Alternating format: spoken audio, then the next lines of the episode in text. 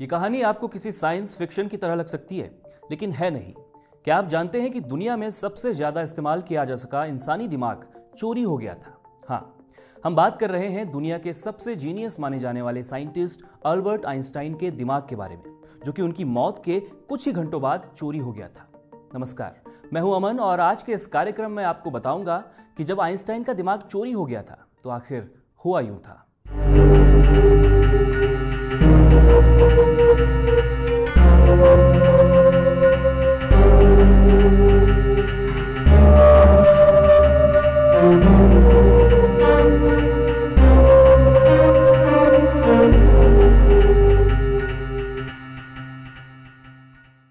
Einstein का दिमाग दुनिया के उस विरले दिमाग के तौर पर जाना जाता है, जिसका सबसे अधिक इस्तेमाल हो पाया था।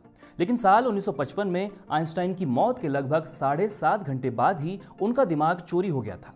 19वीं शताब्दी में दुनिया के जीनियस दिमागों को सहेज कर रखने का प्रचलन था, ताकि वैज्ञानिक ये पता लगाने की कोशिश कर सकें कि इन इंसानों की बुद्धिमत्ता का ये स्तर कैसा था।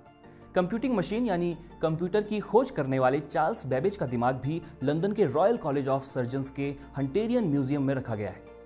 आइंस्टाइन के दिमाग की चोरी का किस्सा बेहद दिलचस्प है।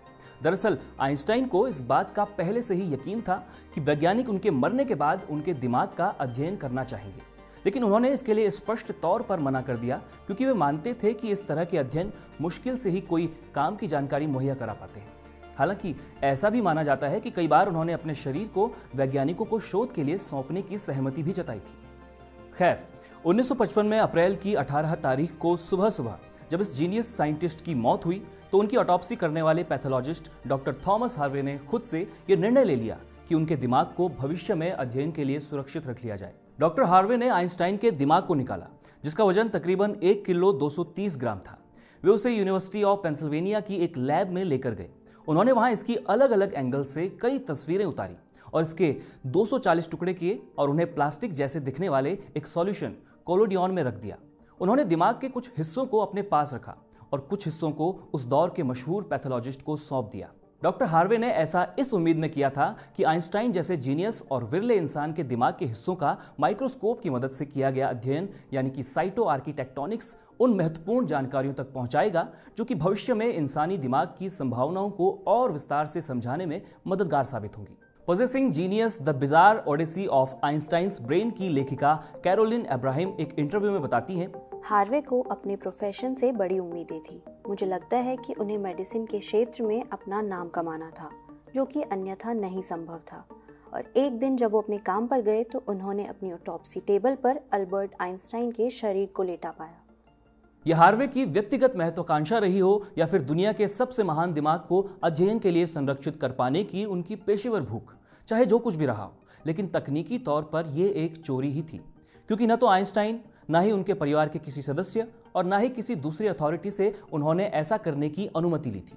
जब न्यू जर्सी के ट्रेंटन में आइंस्टाइन का अंतिम संस्कार कर दिया गया तो उसके थोड़ी ही देर बाद आइंस्टाइन के बेटे हांस अल्बर्ट को इस चोरी के बारे में पता चल गया और वो सदमे में आ गए। हालाँकि बाद में डॉक्टर हार्वे ने उन्हें आइंस्टाइन का दिमाग अपने ही पास संरक्षित रखने के लिए मना लिया था। अगली सुबह न्यूयॉर्क टाइम्स के फ्रंट पेज पर एक स्टोरी छपी थी, जिसमें लिखा गया था कि जिस दिमाग ने थ्योरी ऑफ़ रिलेटिविटी पर काम किया और परमाणु के विखंडन को संभव बनाया, उसे वैज्ञानिक अध्ययन के लिए निकालकर संरक्षित रख लिया गया है। लेकिन दुनिया के सबसे मशहूर भौतिक विज्ञानी का दिमाग चुरा लेना डॉक्टर हार्वे की प्रोफेशनल लाइफ के लिए एक अच्छा अनुभव नहीं रहा। इसने उन्हें कई स्तर पर नुकसान पहुँचाया। उन्हें जल्द ही अपनी नौकरी खोनी पड़ी। उनके वैवाहिक जीवन पर भी इसका बुरा असर देखने को मिला। कैरोलिन अब्राहिम के अनुसार ऐसा माना जाता था कि ये दिमाग हार्वे के लिए एक गुड लक चाम साबित होगा।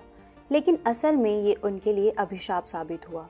उन्होंने जब से इस दिमाग को निकाला, उन्होंने सब कुछ खो दिया। उनकी नौकरी चली गई, शादी टूट गई प्रिंसटन में उनका करियर डूब गया। जब से उनके इस दिमाग को ले लेने पर विवाद हुआ, उसके बाद से वो फिर कभी अस्पताल में वापस कदम नहीं रख पाए। इसके बाद डॉक्टर हार्वे न्यू जर्सी छोड़कर मिडवेस्ट की तरफ़ चले गए, जहाँ उन्होंने मेडिसिन प्रैक्टिस करते हुए या रिसर्च लैब चलाते हुए कई छोटी मोटी नौकरियाँ की। आइंस्टाइन के दिमाग को उन्होंने कई दशकों तक संभाल कर रखा, जिससे उन्हें कई उम्मीदें थी।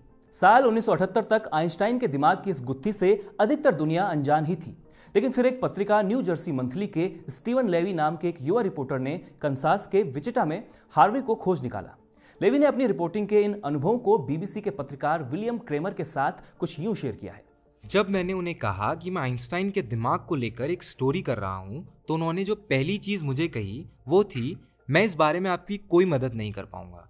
उन्हें इस पर बात करने को लेकर कोई दिलचस्पी नहीं थी, लेकिन कुछ समय बाद वो इसके लिए मान गए। वो काफ़ी इंट्रोवर्ट इंसान थे, एक सौम्य इंसान।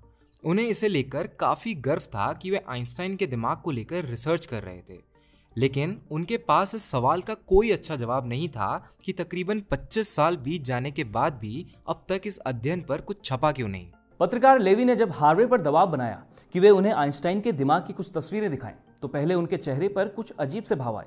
फिर वे उठे लेवी के पीछे की ओर कमरे के एक किनारे गए और कार्डबोर्ड से बने बक्से के भीतर से एक बियर कूलर बाहर निकाला जिसमें लिखा गया था कोस्टा साइडर। लेवी उस पल को कुछ ऐसे याद करते हैं। वे मेरे पास पहुँचे। उन्होंने इस बियर कूलर में से एक बड़े मैसन जारों को बाहर निकाला। उनके भीतर आइंस्टाइन का दिमाग रखा हुआ था। यह अद्भुत था। आइंस्टाइन के दिमाग और हार्वे के बारे में लेवी की यह रिपोर्ट जब न्यू जर्सी मंथली में प्रकाशित हुई तो इसने एक बार फिर से आइंस्टाइन के दिमाग पर शोध की चर्चाओं को गर्मा दिया। मशहूर विज्ञान पत्रिका साइंस ने भी हार्वे का इंटरव्यू लिया और कई दूसरे रिपोर्टर्स भी उनके इंटरव्यू के लिए उनके लॉन में कैंप जमाए रहे।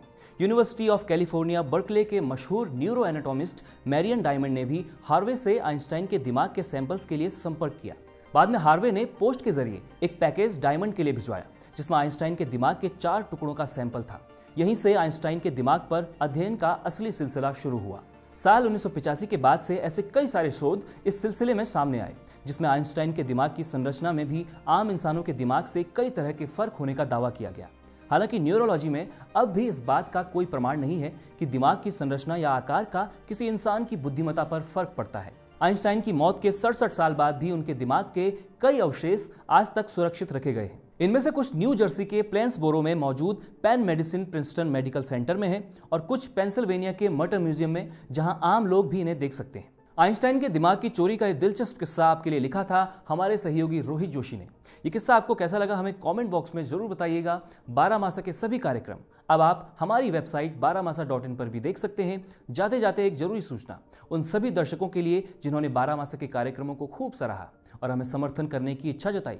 तो हमें सपोर्ट करने के लिए अब आप बारामासा डॉट इन वेबसाइट पर जाकर सब्सक्राइब का विकल्प भी चुन सकते हैं और अपने अनुसार कोई भी प्लान चुनकर हमारा हौसला बढ़ा सकते हैं, ताकि हम लाते रहें आपके लिए ऐसे ही दिलचस्प किस्से बारह मासा